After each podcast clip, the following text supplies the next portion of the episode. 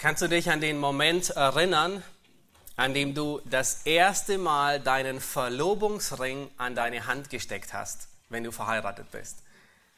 An diesen besonderen Moment, wo du den kostbaren Ring angesteckt hast. Ein ganz, ein ganz kostbarer Moment. Und wenn du noch nicht verlobt bist und noch Single bist, dann wird es ein kostbarer Moment sein. Du erinnerst dich zurück, wie du, als du den Verlobungsring dir angesteckt hast und du bist das nächste Mal in die Gemeinde gegangen oder in die Jugendstunde, wolltest du allen deinen Ring zeigen. Warum? Es war weniger das Stück Stahl, das nun deinen Finger ein bisschen schwerer macht, sondern es ist das Zeichen, dass du und eine bestimmte andere Person zusammengehören.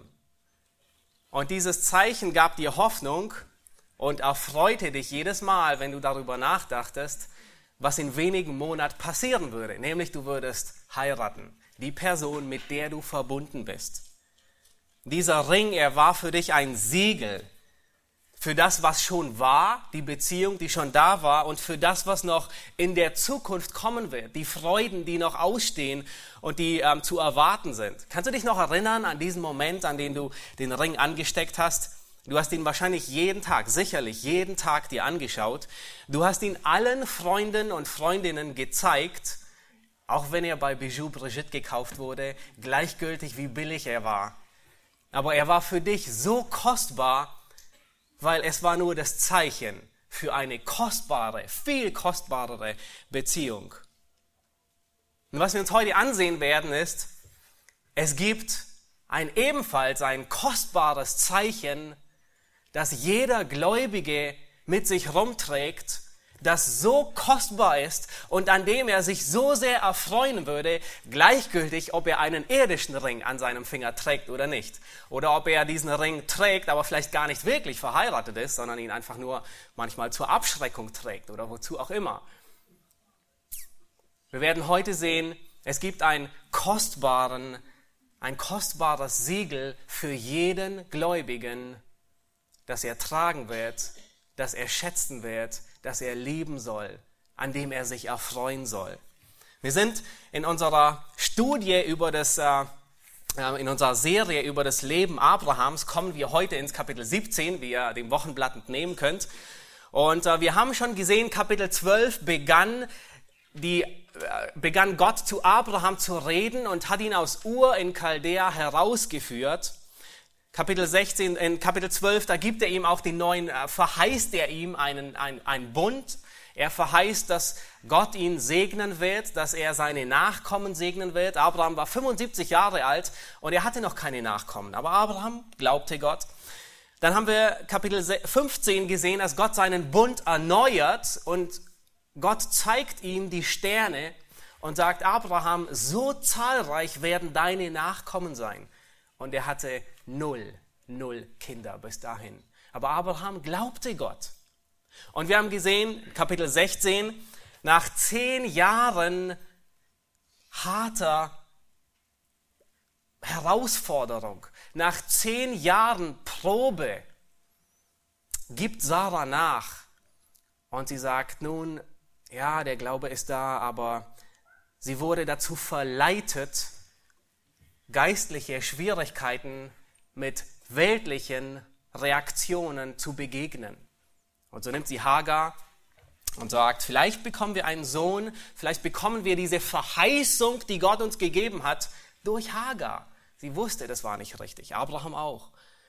Nun, 13 Jahre gehen wieder ins Land und Kapitel 17, Vers 1 beginnt damit mit einer Zeitangabe, nämlich Abraham war 99 Jahre alt.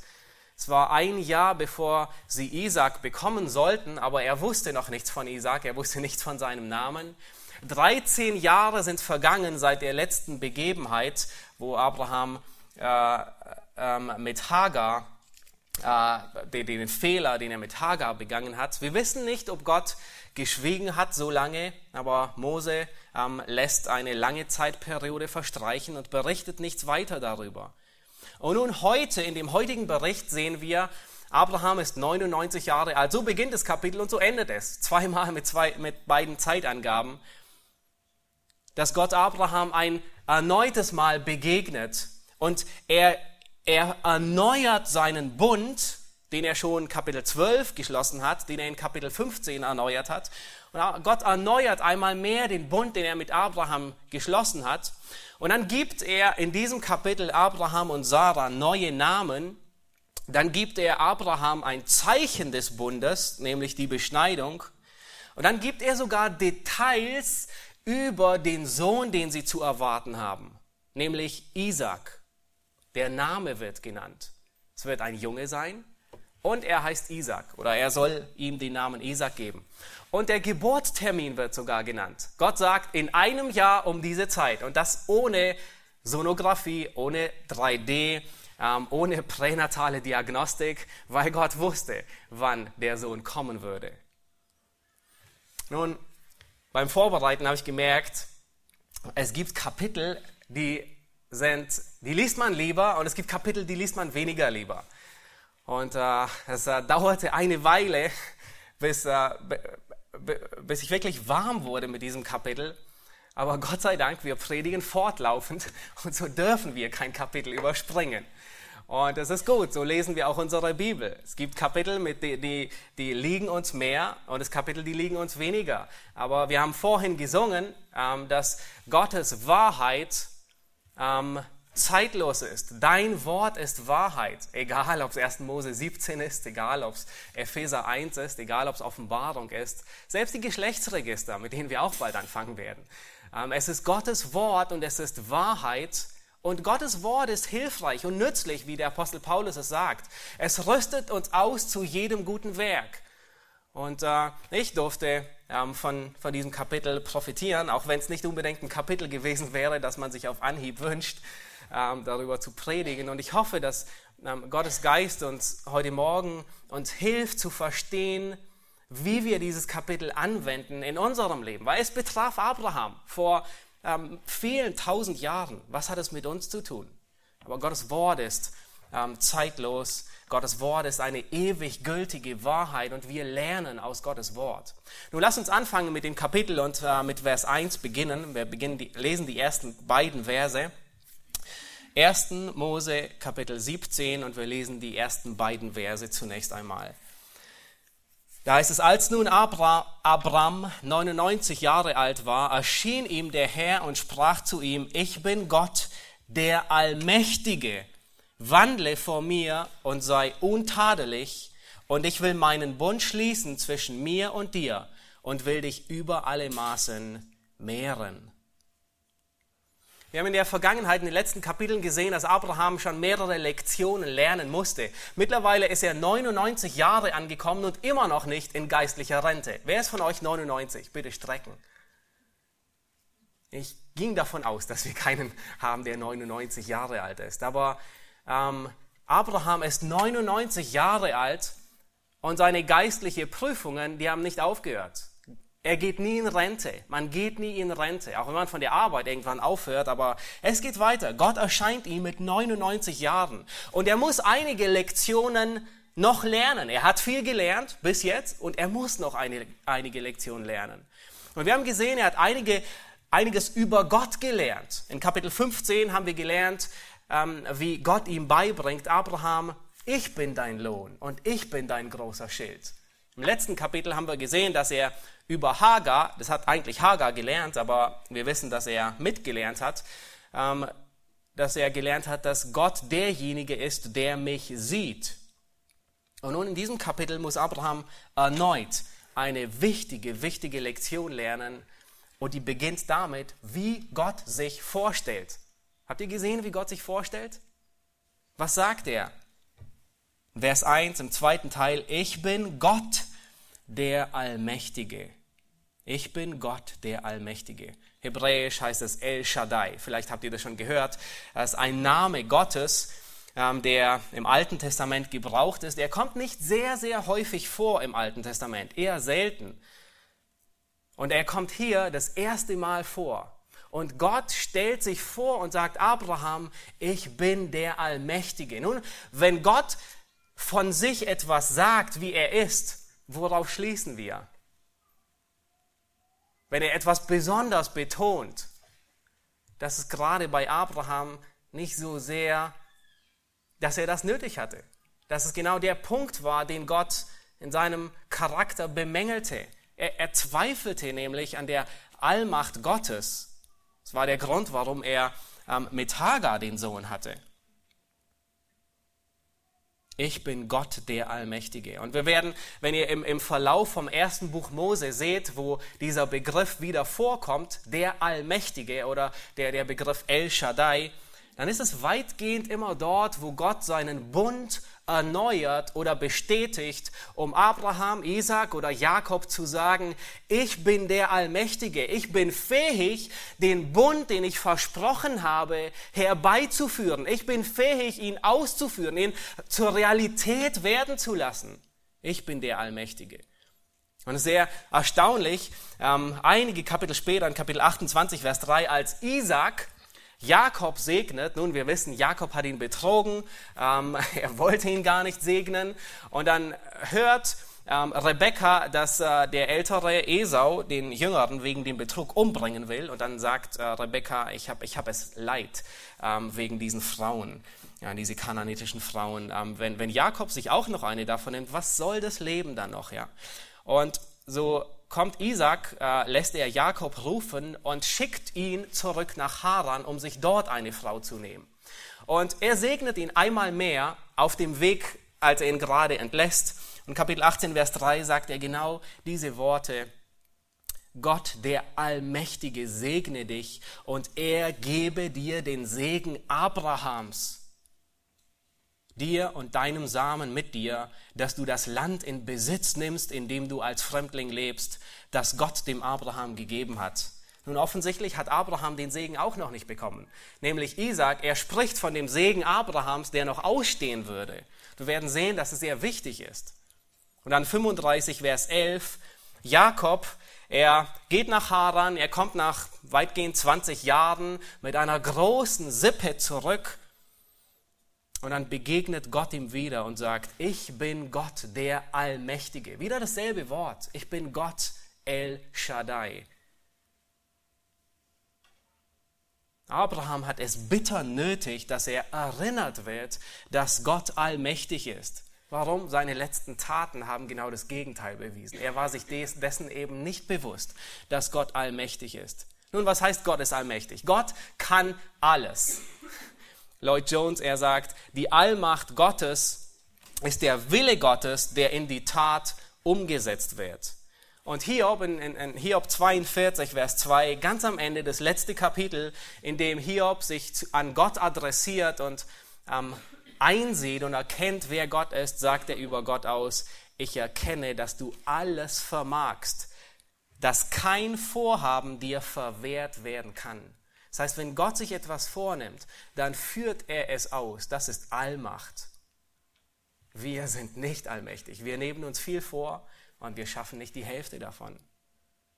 Und von Zeit zu Zeit vergessen Kinder Gottes, dass Gott allmächtig ist. Und sie brauchen dringend eine Nachhilfestunde und Lektion in der Allmacht Gottes. Die Jünger vergaßen, dass Christus allmächtig ist. Sie waren mit ihm auf dem See, als er den Sturm stillte, aber sie vergaßen es so schnell.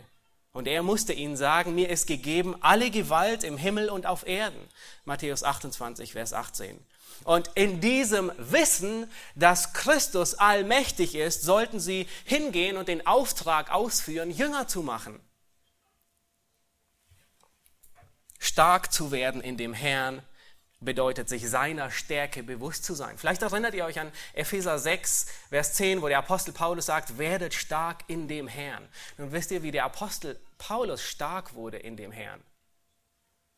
Er hat sich kein Red Bull ähm, äh, bedient, sondern er erinnerte sich daran, dass Gott in Schwachheit stark ist. Das war die Stärke.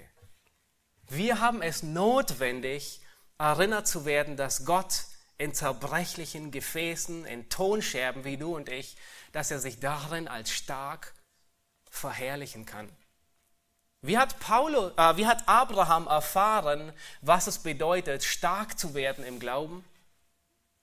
Paulus sagt über ihn, er hat seinen eigenen schon erstorbenen Leib nicht angesehen. In anderen Worten, Abraham mit 99, er war so gut wie tot. Also da denkt man mehr ans Grab wie an Kindergebären.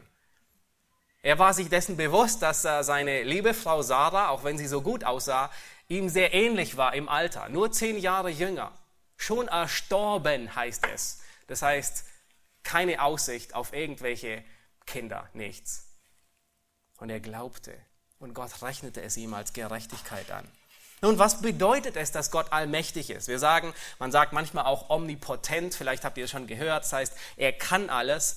Es bedeutet, nichts ist Gott unmöglich. In Lukas 1, Vers 37, da sagt genau diese Worte der Engel Gabriel zu Maria, denn bei Gott ist kein Ding unmöglich. Gott kann alles tun, was ihm gefällt, was er sich vornimmt. Gott ist fähig, alles zu tun, was mit seinem Charakter und mit seinem Willen im Einklang ist. Und Abraham musste genau daran erinnert werden, weil er war schon 100 Jahre alt fast und seine Frau äh, Sarah war 90 Jahre. Und genau das sagt er. Und er sagt zu Gott, sollte einem 100-Jährigen ein Kind geboren werden? Das hat noch niemand gesehen. Wer von euch ist 80? Stell dir vor, du würdest ein Kind bekommen. Ungefähr so es, es, ging es, als ähm, Abraham die Botschaft bekommt, nun deine Frau mit 90 wird ein Kind bekommen. Frage an dich, wie würde die Wahrheit, diese Wahrheit dein Leben verändern, wenn du wirklich glaubst und überzeugt bist, dass Gott allmächtig ist? Was würde sich ändern in deinem Leben? Wie würde sich dein Gebetsleben ändern, wenn du tief im Herzen überzeugt bist, dass Gott allmächtig ist, dass ihm kein Ding unmöglich ist. Würde sich etwas verändern? Ich denke schon. Sehr wohl würde sich etwas verändern. Wie würde diese, diese Wahrheit sich auswirken auf dein Gottvertrauen? Wie würde sich diese Wahrheit auswirken auf dein Herz? Diese Wahrheit ist wie ein geistlicher Beta-Blocker, ähm, für den Blutdruck, Hoch, Bluthochdruck unserer aufgescheuchten Seelen. Diese Wahrheit, dass Gott allmächtig ist, er beruhigt und bringt unser Herz zur Ruhe. Theoretisch wissen wir, dass Gott allmächtig ist. Wer von euch würde sagen, Gott ist nicht allmächtig? Nun, wir alle wissen, Gott ist allmächtig. Keiner von uns würde es leugnen. Aber wir leben stets in der Angst, dass er sich nicht als allmächtig erweist. Dass Gott allmächtig ist, bedeutet nicht, dass er all unsere Wünsche erfüllt und wie ein Automat ist, der uns alles gibt, was wir wollen. Ein gutes Beispiel finden wir in Daniel Kapitel 3, Vers 17 bis 19, wo Daniels Freunde sehr gekonnt und reif mit der Allmacht Gottes umgehen. Dort sagen sie, ihr erinnert euch an das Standbild von dem König Nebukadnezar, und äh, dass sie es anbeten müssen und sie tun es nicht. Und äh, er ist er ist so erbost und lässt die ganze Zeremonie noch einmal alles spielen. Also ein riesen, riesen Aufgebot. Tausende von Leuten sind da, die das, die das anbeten und drei Männer beugen sich nicht. Und er ist, er, er schnaubt vor Wut. Man kann seinen Bluthochdruck schon fast spüren. Man sieht es ihm im Gesicht an. Und dann sagen sie zu ihm, wenn es so sein soll, unser Gott, dem wir dienen, er kann uns aus dem glühenden Feuerofen erretten. Sie, sie kennen die Allmacht Gottes und sie sagen, er kann. Wir wissen nicht, ob er es tut. Und dann achtet darauf, was sie sagen. Und, er, und sie sagen, er wird uns bestimmt aus deiner Hand erretten. Sie wissen nicht, wie es ausgeht. Aber in jeder Hinsicht sind wir aus deiner Hand errettet. Ob wir sterben oder am Leben bleiben. Gott wird uns aus deiner Hand erretten. Und dann sagen sie, und auch wenn es nicht so sein soll, im Sinne, dass wir am Leben bleiben, so wisse, o König, dass wir deinen Göttern nicht dienen und auch das goldene Bild nicht anbeten werden, das du aufgestellt hast. Gott ist souverän, er ist allmächtig. Und er ist genauso allmächtig damals, als er das Meer teilte und Israel trockenen Fußes hindurchgeht. Und er ist genauso allmächtig heute, wenn er keine spektakulären Wunder tut aber er kennt jedes Atom deines Körpers. Er kennt jede Zelle deines Körpers. Er weiß, wann du Krebs bekommst oder wann nicht. Er weiß, welche Hormone dich gerade steuern und welche nicht. Er ist souverän über jeden Aspekt deines Lebens. über die großen Dinge, wenn er die Sonne stillstehen lässt und über die kleinen Dinge, selbst dann, wenn es nicht so spektakulär aussieht. Wir als Eltern bringen unseren Kindern gerne ein Kinderlied bei und wir haben so notwendig, selbst die Lektion zu lernen. Kennt ihr dieses Lied? Mein Gott ist so groß, so stark und so mächtig, unmöglich ist nichts meinem Gott. Das singen die Kleinen, aber ich glaube, wir haben es mehr nötig wie sie, dass wir es noch einmal lernen, die Lektion. Gott ist allmächtig. Was ändert sich in deinem Leben, wenn du überzeugt bist von dieser Tatsache, wenn du ihr wirklich glaubst? Nun lass uns weitergehen, Vers 3 lesen. Und wir lesen Vers 3 bis Vers 8. Hier sehen wir, dass Gott seinen Bund erneuert, er gibt neue Namen. Vers 3, da fiel Abraham auf sein Angesicht und Gott redete weiter mit ihm und sprach, siehe, ich bin der, welcher im Bund mit dir steht. Und du sollst ein Vater vieler Völker werden. Darum sollst du nicht mehr Abraham heißen, sondern Abraham soll dein Name sein.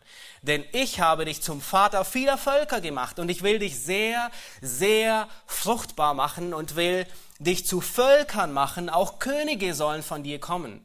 Und ich will meinen Bund aufrichten zwischen mir und dir und deinem Samen nach dir von Geschlecht zu Geschlecht als einen ewigen Bund, dein Gott zu sein und der deines Samens nach dir. Und ich will dir und deinem Samen nach dir das Land zum ewigen Besitz geben, in dem du ein Fremdling bist, nämlich das ganze Land Kanaan. Und ich will ihr Gott sein. Und Gott erneuert hier seinen Bund mit Abraham, er bestätigt ihn und dann gibt er Abraham ähm, äh, einen neuen Namen. Nun, in den letzten Predigten werdet ihr sicherlich gemerkt haben, wir haben so gut wie nie darauf geachtet. Ähm, wir haben bei Abraham, haben wir immer Abraham gesagt, weil es die weil er in der Regel auch im Neuen Testament als Abraham erwähnt wird, aber sein Name war tatsächlich Abram. Das bedeutet erhabener Vater. Ähm, äh, mein Vater ist groß und oder ja. Und nun ändert Gott seinen Namen und, und, und Gott ändert hier mehrere Namen von Abraham, von Sarai ähm, Gott gibt sich selbst einen Namen, ich bin der Allmächtige, und Gott gibt noch einen vierten Namen, nämlich Isaac. Den finden wir auch in diesem Kapitel. Ist nicht, weil Gott hier Freude hat, äh, einfach Namen zu verteilen, ähm, sondern Gott will dadurch etwas deutlich machen. Er nennt ihn Abraham. Das bedeutet Vater einer Menge. Nun müsst ihr euch vorstellen, wie war das im Hause Abrahams? Besser gesagt in den Zelten Abrahams. Wie ging das vor sich? Ab heute sagt bitte nicht mehr Abraham zu mir, erhabener Vater, sondern nennt mich bitte Abraham, Vater einer Menge. Nun, was für eine Ironie, oder? Wie, viel, wie, wie groß war seine Menge, über die er, er Vater war? Ein einziger, es war Ismael. Und der war noch nicht einmal von Sarah, sondern von Hagar. Aber Abraham, er glaubte Gott. Und so nannten seine Knechte alle, alle 900 und wahrscheinlich noch viel, viel mehr, die er hatte, ihn ab heute Abraham. Und jedes Mal, wenn sie seinen Namen sagten, klingelte es in seinen Ohren und sagte, ich bin ein Vater der Menge von vielen. Später sehen wir in Vers 15 und 16, dass Gott den Namen von Sarai ändert. Sie hieß Sarai, das heißt die fürstliche, und er nennt ihn und er, und er gibt ihr den neuen Namen Sarah, die Fürstin, weil von ihr auch Könige und Nationen abstammen werden. Nun möchte ich euch bitten, seht in Vers 7 ans letzte Ende. Hier gibt nämlich Gott eine große Verheißung an Abraham. Er nennt viele Dinge. Ähm, in diesem ganzen Kapitel nennt er elfmal, spricht er, bezieht er sich auf meinen Bund, meinen Bund. Wenn ihr, wenn ihr äh, Texte lest, dann achtet immer auf die Dinge, die sich wiederholen. Und man kann von den Texten, die sich wiederholen, sehen, was ist, was ist einer der Schwerpunkte in diesem Kapitel. Elfmal wiederholt er, was der Bund ist. Und Ende von Vers 7 sagt er, dass es ein ewiger Bund sein wird, nämlich Gott wird dein Gott sein und der deines Samens nach dir. Das heißt, Gott ist der Gott Abrahams und Gott ist der Gott der Nachkommen Abrahams. Und diese Wahrheit greift Paulus im Römerbrief auf und sagt, er ist der Vater aller Gläubigen. Er ist der Vater der Beschnittenen und der Unbeschnittenen. Er ist unser Vorbild des Glaubens. Nun, wir haben, ich hatte kurz erwähnt, dass Gott hier elfmal immer wieder von seinem Bund spricht. Nun frage, was war noch einmal dieser Bund, den er erwähnte, den Gott mit Abraham schloss? Hier sehen wir einige Aspekte, die Gott erneuert und ähm, nun sogar neu hinzufügt zum Bund. Aber er hatte ihn bereits in Kapitel 12, Vers 3 hat er gesagt, dass, dass Gott Abraham segnen, dass er ihn segnen will, dass er ihm das Land Kanaan als Erbe geben will dass äh, seine Nachkommen so zahlreich sind wie die Sterne am Himmel, dass er ihm einen Sohn geben wird. Und schlussendlich spricht er von dem Samen, in dir sollen gesegnet werden alle Geschlechter auf Erden und bezieht sich auf den Messias, der letzten Endes von ihm abstammen soll. Nun Frage, wie viele der Segnungen beziehen sich auf sein gegenwärtiges Leben und wie viele der Segnungen beziehen sich auf nicht mehr seine Lebenszeit, sondern alles, was danach kommt. Die meisten Segnungen beziehen sich auf alles, was danach kommt. Zahlreiche Nachkommen hat er nie gesehen. Er hat nur zwei Söhne gesehen. Und später hat er noch ein paar andere, aber nicht, eine, nicht Nachkommen wie Sterne am Himmel. Das Land Kanaan, er war immer noch ein Fremdling darin. Nun, Gott hat ihn gesegnet und er gab ihm auch, auch Segnungen während seines Lebens. Aber den Punkt, auf den wir achten müssen, ist, die meisten Segnungen waren nicht für seine Lebenszeit gedacht, sondern für später. Und wir sehen nachher, warum das so wichtig ist. Lass uns weiterlesen, Vers 9. Wir lesen Vers 9 bis 11. Und da heißt es, und Gott sprach weiter zu Abraham, so bewahre du nun meinen Bund, du und dein Same nach dir von Geschlecht zu Geschlecht. Das ist aber mein Bund, den ihr bewahren sollt zwischen mir und euch und deinem Samen nach dir. Alles, was männlich ist unter euch, soll beschnitten werden. Und ihr sollt am Fleisch eurer Vorhaut beschnitten werden. Das soll ein Zeichen des Bundes sein zwischen mir und euch. Und hier setzt Gott die Beschneidung ein. Und habt ihr aufmerksam gelesen, was soll die Beschneidung sein? Vers 11, der letzte Teil. Ein Zeichen des Bundes. Das heißt, beschnitten zu sein war ein sichtbares Zeichen, dass jemand zu diesem Bund Abrahams, den Gott mit Abraham gemacht hat, dazugehört. Es bedeutet Bundeszugehörigkeit zu den Verheißungen. Nun, was ist eine Beschneidung? Äh, wahrscheinlich muss man das heute sogar noch erwähnen, eine Beschneidung ist, wenn ähm, die Vorhaut beim männlichen Glied abgeschnitten wird. Oder mit einem Messer oder mit einem Skalpell macht man das heute, ähm, getrennt wird. Nun, warum gibt Gott dieses Zeichen? Warum gibt er ein Zeichen der Beschneidung oder die Beschneidung? Und sehr, sehr bald sollte deutlich werden, was Beschneidung symbolisiert könnt 5. Mose 10, Vers 16 aufschlagen. Und es ist, Mose schreibt hier das erste Buch Mose und äh, gibt es den Israeliten. Und wenige Jahre wahrscheinlich später, sie lesen, sie, äh, Mose unterrichtet sie über ihren Vater Abraham, über die ganzen Geschichten, die sie durchgehen. Ähm, wie sie gerettet wurden aus Ägypten, das wissen sie ja schon, das hatten sie miterlebt. Ähm, und dann in 5. Mose 10, Vers 16 spricht Gott einmal wieder über diese Beschneidung. Und diese Beschneidung verankert er sogar im Gesetz Moses. Das heißt, es ist so wichtig, dass diese Beschneidung nicht, sie kommt nicht erst bei Mose, sondern sie wird schon Abraham gegeben, nochmal bestätigt, wiederholt wird und, richtig verankert wird. Sie ist unersetzlich. Und 5. Mose 10, Vers 16, da sagt Gott, so beschneidet nun die Vorhaut eures Herzens, nicht Fleisches, Herzens und seid nicht mehr halsstarrig. Also was setzt er in Verbindung? Was ist ein unbeschnittenes Herz? Ein halsstarriges Herz, ein rebellisches Herz, ein sündiges Herz. Das heißt, hier symbolisiert das Wegschneiden die Sündhaftigkeit, die weggeschnitten wird. Nun, warum nur bei dem Mann, nicht bei der Frau? Weil die Sünde mit jedem Kind vom Mann weitergegeben wird.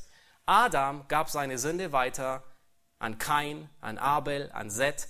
Diese gaben, Seth gab seine Sünde weiter an seine Kinder. Der einzige Mensch, der nicht sündig war und auf diesem Planet Erde wohnte, war Christus. Warum?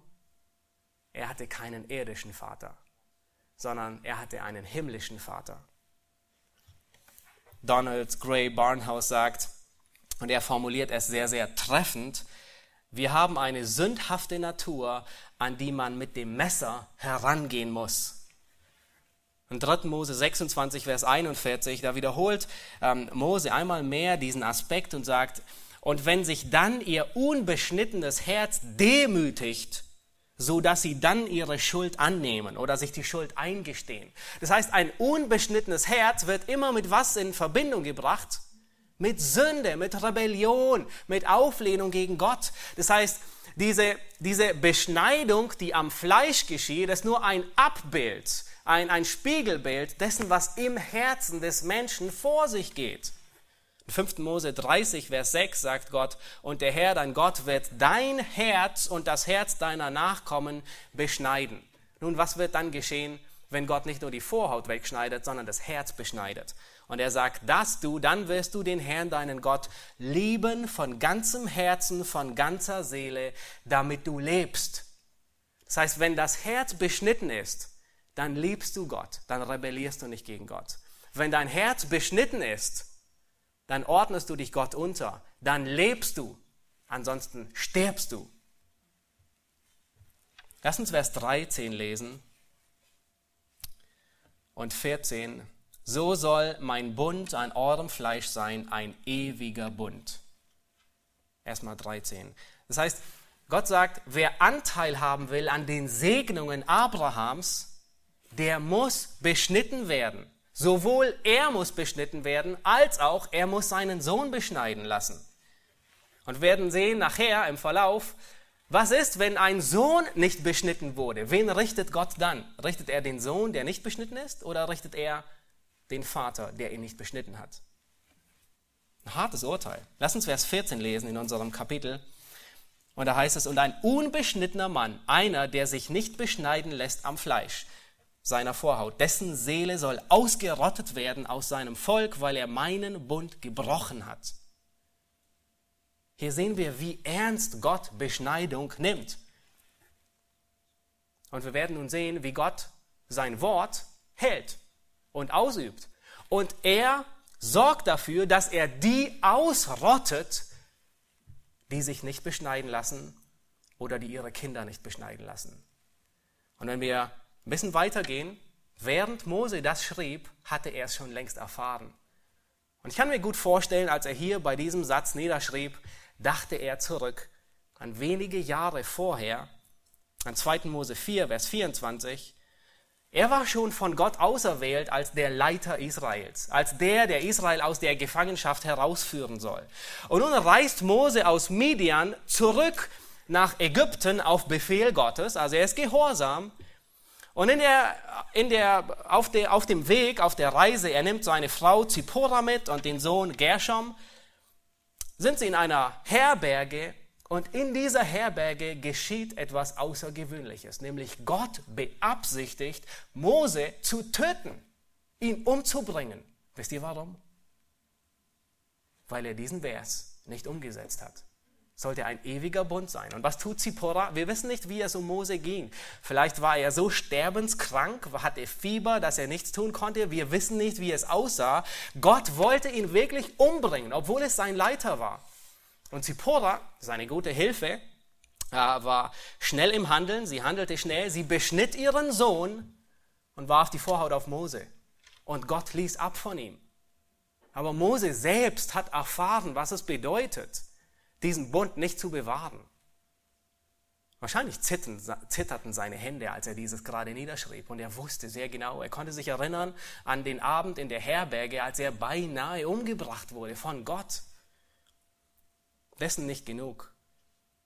Gott richtet nicht nur einen Mann, Gott richtet eine ganze Generation.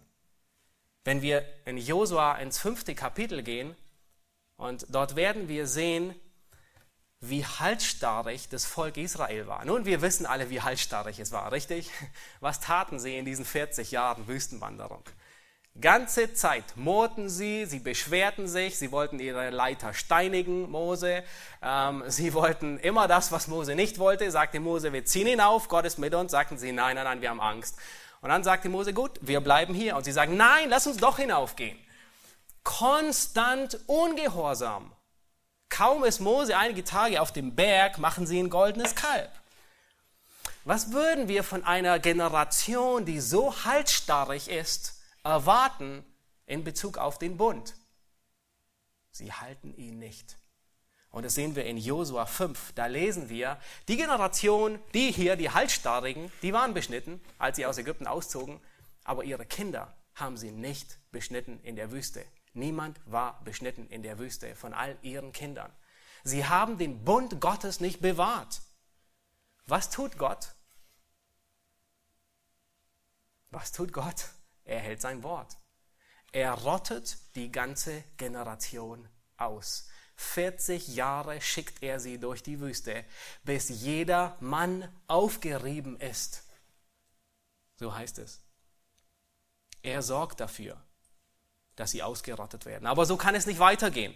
Nun ist das Volk Israel vor den Toren Kanaan. Sie kommen endlich der Verheißung wirklich äh, schrittweise näher aber sie können nicht hineingehen. Sie sind alle unbeschnitten, die neue Generation. Und was tut Gott? In uh, Josua 5, da lässt er die ganze neue Generation, muss er beschneiden, weil unbeschnitten können sie nicht das Land erben. Unbeschnitten können sie nicht die Verheißung erben, die Gott ihnen gegeben hat. Und seht ihr, wie ernst Gott Beschneidung nimmt? Kein Unbeschnittener darf an den Segnungen des Bundes Anteil haben. Und vielleicht zitterst du, vor allem wenn du ein Mann bist und du denkst, ich bin nicht beschnitten. ja, richtig. Warum werden im Neuen Testament Gläubige nicht mehr physisch beschnitten? Es war ein großes Problem. Ein großes Problem bei den Juden. Die erste Gemeinde, sie hatte große Herausforderungen, die die Gemeinde äh, zerrütteten. Apostelgeschichte 15. Da waren einige Gesetzeslehrer, die sagten, wenn ihr euch nicht beschneiden lasst, könnt ihr nicht gerettet werden. Nun, ich möchte euch bitten, Kolosser Kapitel 2 aufzuschlagen. Theo hat über den Abschnitt gepredigt, ist schon eine Weile her, aber der ist so wichtig, weil dieser Abschnitt erklärt, warum Gläubige im Neuen Testament sich nicht mehr beschneiden lassen müssen. Gott hat in einer gewissen Art und Weise das Zeichen geändert. Kolosser 2, Verse 11 bis 14. Und wir lesen den ganzen Abschnitt, alle fünf Verse, 11 bis 14.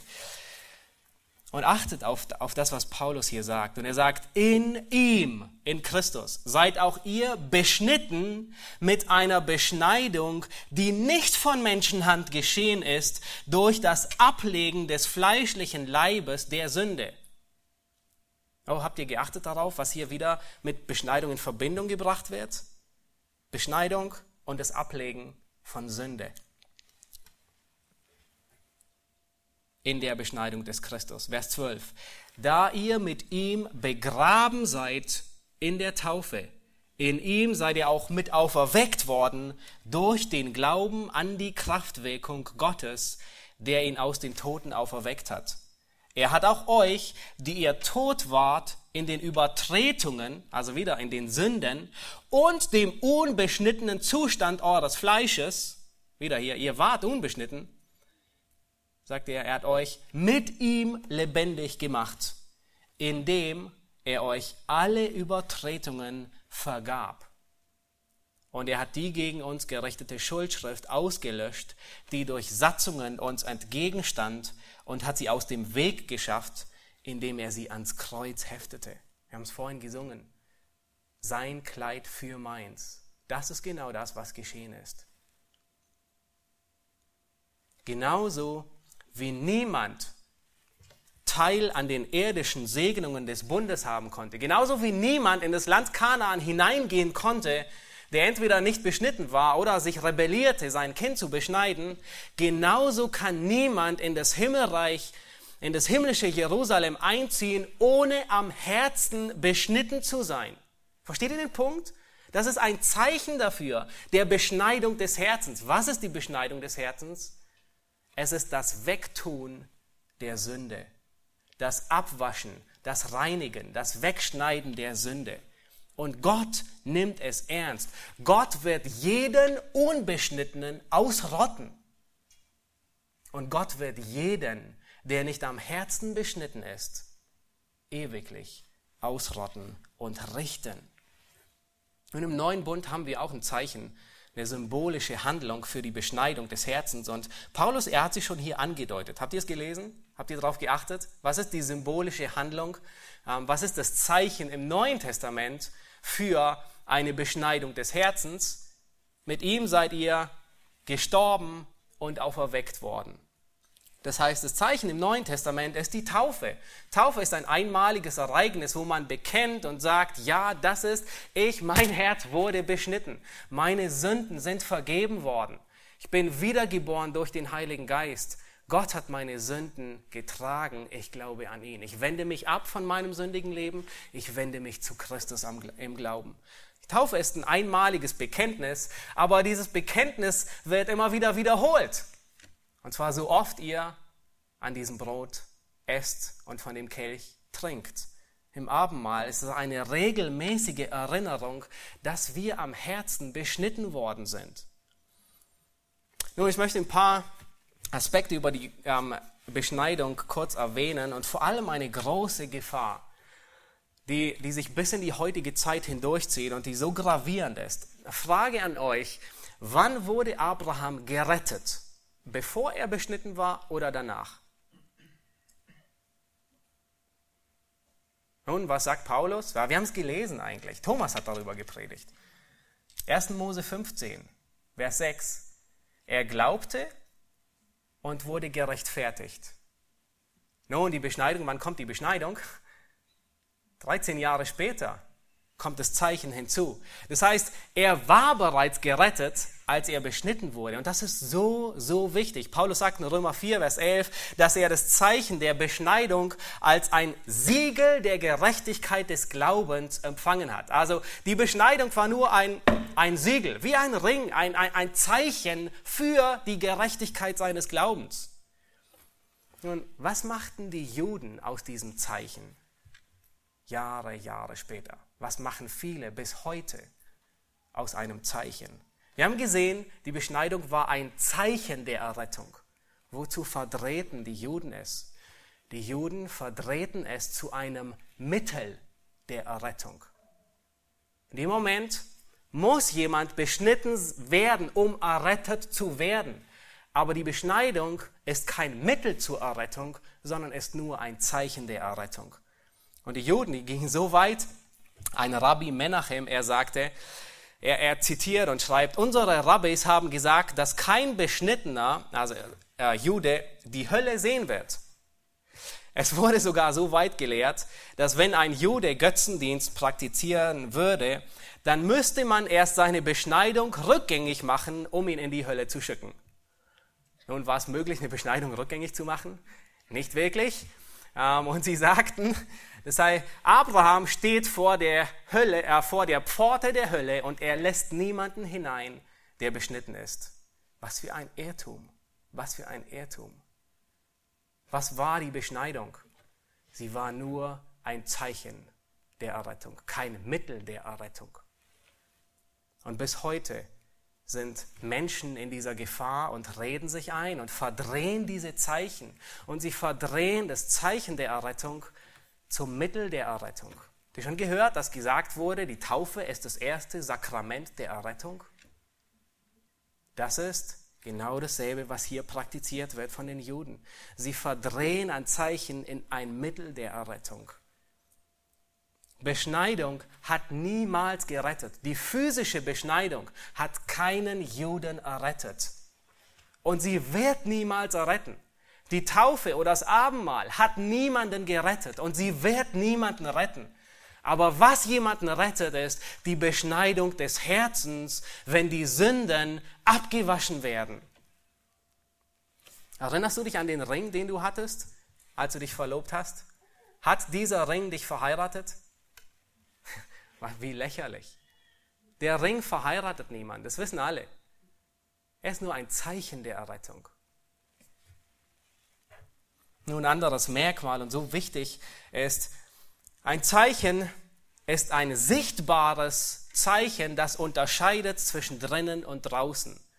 Nun gehen wir zurück zu dem Ring. Was sagt mein Ring aus? Meine Frau ist drin und alle anderen Frauen sind draußen, richtig?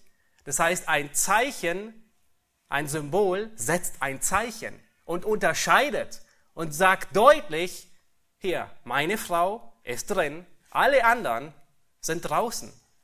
Und genau dasselbe trifft auf ein Zeichen der Errettung zu. Es macht unmissverständlich deutlich, wer drinnen ist und wer draußen ist, wer gerettet ist und wer nicht gerettet ist. Epheser 1, Vers 13, da sagt Paulus einen so wichtigen Vers. Er sagt, ihr seid versiegelt mit dem Heiligen Geist. Hier sehen wir das Siegel wieder. Das ist ein Zeichen, wer drinnen ist und wer draußen ist. Wer den Heiligen Geist hat, der ist drinnen. Wer dieses Siegel nicht hat, der ist draußen.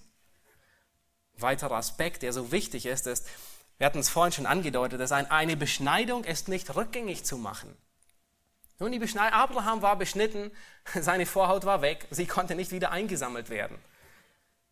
Und das trifft auf die Beschneidung des Herzens zu. Wenn Gott dein Herz beschnitten hat, dann hat er die Sünde abgewaschen. Dann bist du gerechtfertigt vor ihm. Was für eine tröstende Erinnerung.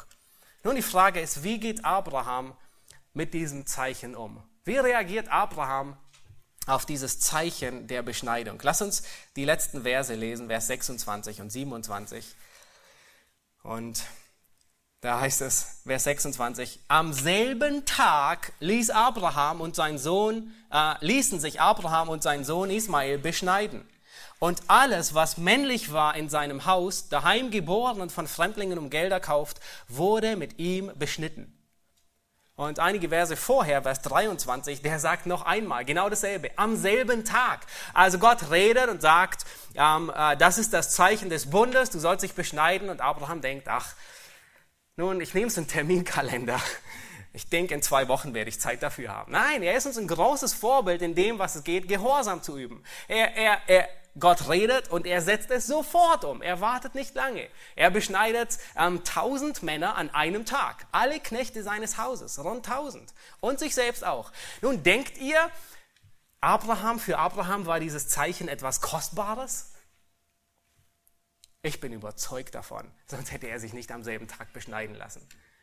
Ich bin überzeugt, er wollte dieses Zeichen der zukünftigen Segnungen tragen mit aller Freude, mit voller Begeisterung setzt er es um und lässt sich am selben Tag beschneiden. Und Mose ist so, so voller, ähm, der Heilige Geist, der durch, mit, äh, durch Mose schreibt, er, er lässt es zweimal, zweimal niederschreiben. Am selben Tag, am selben Tag lässt Abraham sich beschneiden. Nun, wie wird es Abraham ergangen sein? Jeden Tag sieht er dieses Zeichen an seinem Körper, richtig? Einerseits, wir hatten gesehen, ist er sich bewusst, es ist eine, eine Segnung, die ich auch in diesem Leben erfahre. Welche Segnungen wird er in diesem Leben erfahren? Von dem Bund? Nun, Isaac wird geboren, Gott wird ihn segnen, aber er weiß auch, alle anderen Segnungen stehen noch aus. Und das war, wofür das Zeichen stand. Jeden Tag sah er dieses Zeichen an und jeden Tag war er sich dessen bewusst, dass er diese Verheißung erben werde. Paulus sagt über ihn, Römer 4, Vers 13, dass Abraham ein Erbe der Welt war oder sich sah als ein Erbe der Welt. Die meisten Segnungen erhielt er nicht zu Lebzeiten. Aber sein Zeichen seine Beschneidung war ein Symbol, dass diese Segnungen noch ausstehen und er sie bekommen wird, wenn auch nicht zu Lebzeiten. Und Hebräer 11, Vers 13, ihr könnt euch die Stelle notieren, vielleicht im Hauskreis noch darüber, in den Hauskreisen euch ja darüber austauschen und weitergehen. Da sagt der Schreiber etwas so Wichtiges. Er sagt, diese alle, und unter anderem erwähnt er Abraham, sind im Glauben gestorben, ohne das Verheißene empfangen zu haben. Hat Abraham das Verheißene bekommen? Er hat seinen Sohn bekommen, ja, aber alles andere hat er nicht bekommen. Er hat es nicht gesehen. sondern sie haben es nur von ferne gesehen und waren davon überzeugt und haben es willkommen geheißen und bekannt, dass sie Fremdlinge und Wanderer ohne Bürgerrecht sind auf Erden. Denn die solch, solches sagen, geben damit zu, dass sie ein Vaterland suchen. Und hätten sie dabei jenes im Sinn gehabt, von dem sie ausgegangen wären, wie zum Beispiel Abraham, so hätten sie Gelegenheit gehabt, zurückzukehren. Vers 16, nun aber trachten sie nach einem besseren, nämlich einem himmlischen. Darum schämt sich Gott ihrer nicht, ihr Gott genannt zu werden, denn er hat ihnen eine Stadt bereitet. Was für großartige Worte über einen Menschen, einen Helden und einen Schwächling des Glaubens. Ein Mann, der kämpft, der Siege erreicht, der schwach wird, der fällt aber Gott richtet jeden Gerechten, auch wenn er siebenmal fällt, wieder auf. Er hört nicht auf, an ihm zu arbeiten. Mein Ziel heute Morgen ist, dich zu ermutigen, das Siegel der zukünftigen Segnungen zu schätzen. Du hast ein Siegel, wenn du wiedergeboren bist. Du bist versiegelt worden mit dem Heiligen Geist. Und ich möchte, dass wir lernen, wie wir uns damals am ersten Tag, an dem wir uns den Verlobungsring angesteckt haben, und jeden Tag uns ihn angesehen haben, ihn überall hingehalten haben, sodass man ihn ja sieht, dass wir uns freuen an dem Siegel der zukünftigen Segnungen. Paulus sagt in Epheser 1, Vers 13, als ihr gläubig wurdet, seid ihr versiegelt mit dem Heiligen Geist. Er ist das Unterpfand unseres Erbes bis zur Erlösung. Gott hat uns einige Segnungen für das Hier und Jetzt versprochen, ja, aber nicht die meisten. Für die Zeit unserer Fremdlingschaft hier auf Erden gibt es Segnungen, viele Segnungen. Er sagt, ich werde dich nicht verlassen, noch dich versäumen. An anderen Stellen verheißt Gott Kraft denen, die schwach sind. Paulus sagt, seine Kraft ist in der Schwachheit mächtig. In anderen Versen gibt er uns Hoffnung, dass Gott mit jeder Bedrängnis, die er über uns bringt, einen Ausgang schaffen wird. Ja, es gibt Segnungen für das Hier und Jetzt, aber wisst ihr was? Die meisten Segnungen stehen noch aus. Wir erwarten sie noch. Und lasst uns auch so leben wie Abraham. Lasst uns als Fremdlinge hier auf Erden leben, weil unser Bürgerrecht ist im Himmel. Wir sind Fremdlinge und nichts anderes als Fremdlinge und wir erwarten die zukünftige Stadt. Genau wie Abraham es getan hat.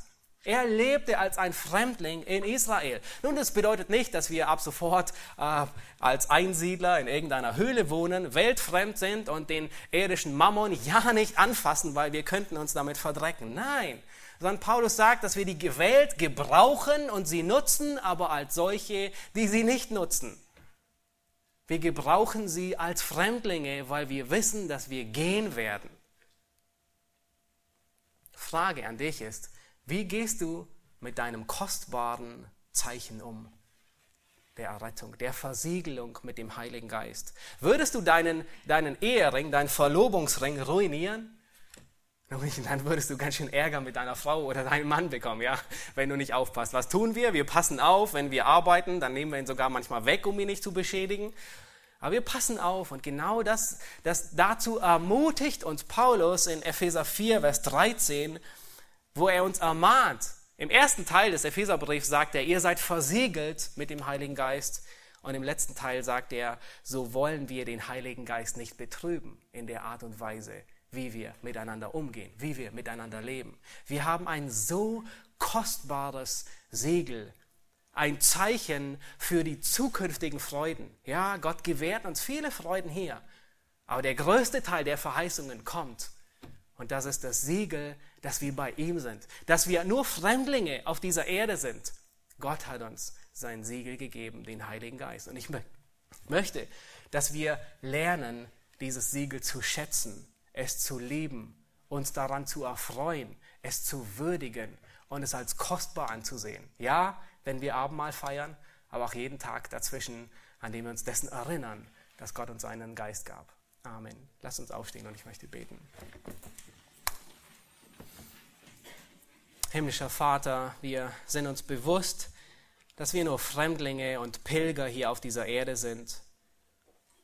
Und Herr, manchmal musst du Mittel gebrauchen, um uns daran zu erinnern, dass wir hier keine bleibende Stadt haben. Herr, und unsere Sündhaftigkeit erinnert uns Tag für Tag daran, dass wir nicht ewig hier sein werden, sondern wir freuen uns auf den Himmel bei dir zu sein, frei von Sünde.